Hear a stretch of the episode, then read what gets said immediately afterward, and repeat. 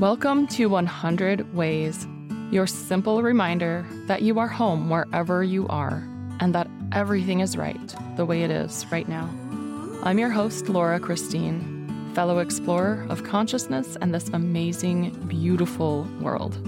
Let's get curious, dive into the duh, and find out what's here for us today.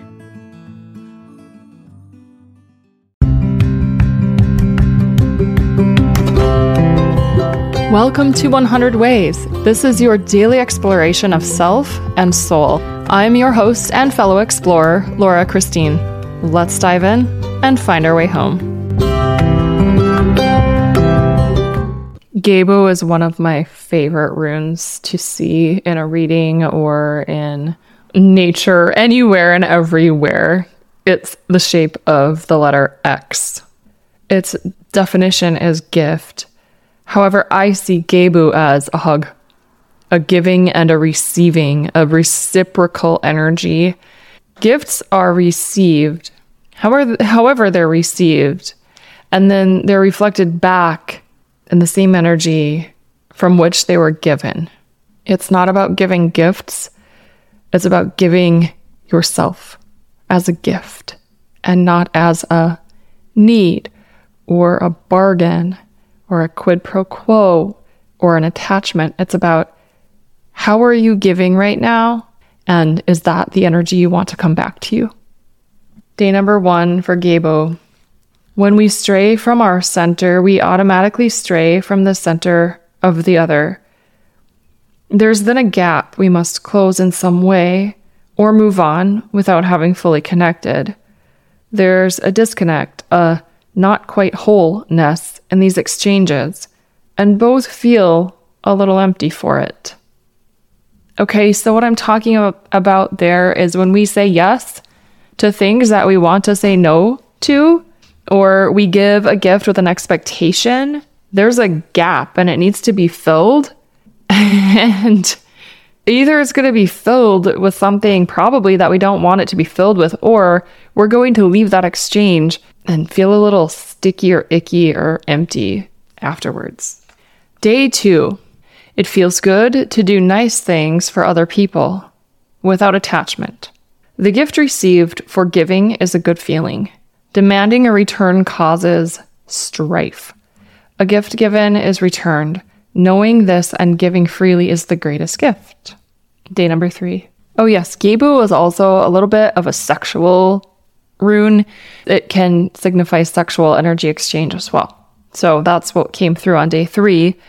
Sex always creates a third entity, and you can assess the constitution of this third entity based on how the woman feels after the hormones subside. You know if you are creating a strength or a weakness this way. So, too, can it be discerned by how each party feels going in? Is it desire for an expansion of consciousness love, openness, true upliftment, or to let off some steam and feel the hormonal effects.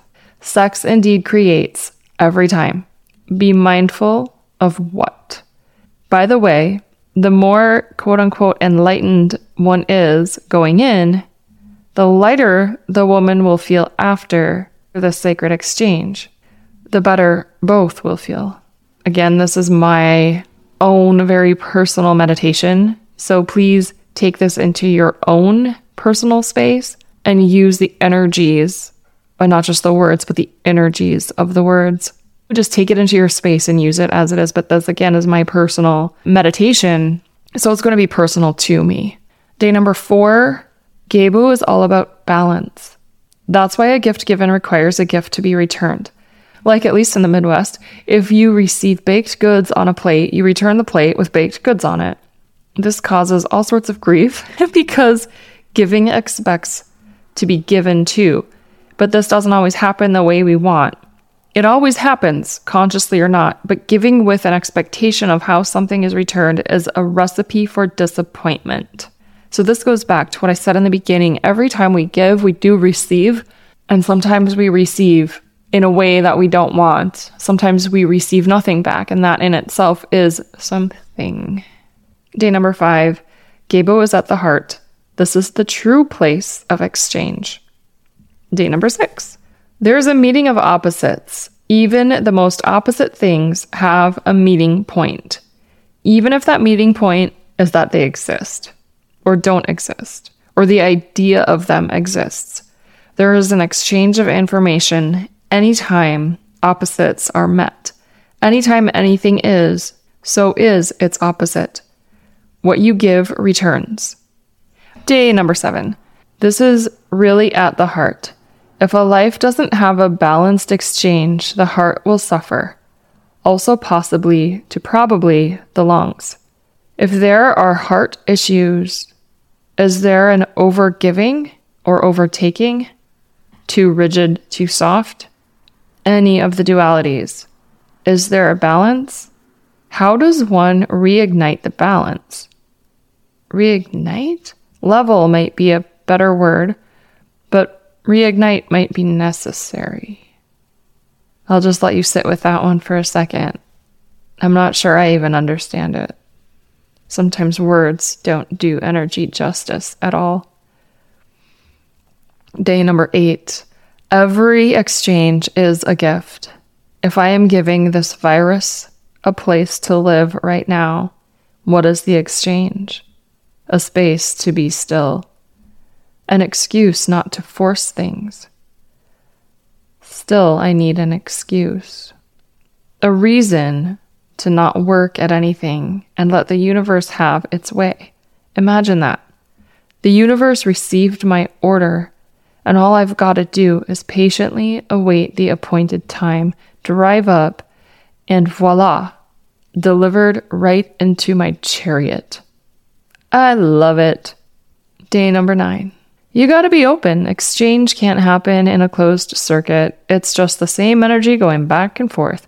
Open to the new and the old can be exchanged. No opening, no change. Gebo, gift. What did you pull from that? What struck the most harmonious chord? What stuck out to you either because you totally resonated with it or you totally disagreed with it or felt chaos around it? Let me know. You'll know how to reach me after the music starts. Go to buymeacoffee.com slash 100 ways to either book yourself a reading with runes or simply a coaching session with me. You can also make a contribution to 100 Ways podcast. And until next time, I'm sending all the love and then some more. We'll talk tomorrow. Thank you for exploring with me today. I would love to continue this conversation with you. We can do that at laurachristine.us. You'll find contact in the menu, or you can go to laurachristine.us slash contact and you'll be taken right to it. Let's dive in a little deeper and see how fully we can flow with the duh.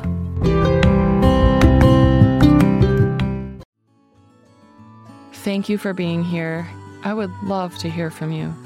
Go to laurachristine.us to let me know your thoughts on this. And remember, as Rumi said, there are hundreds of ways to kneel and kiss the ground.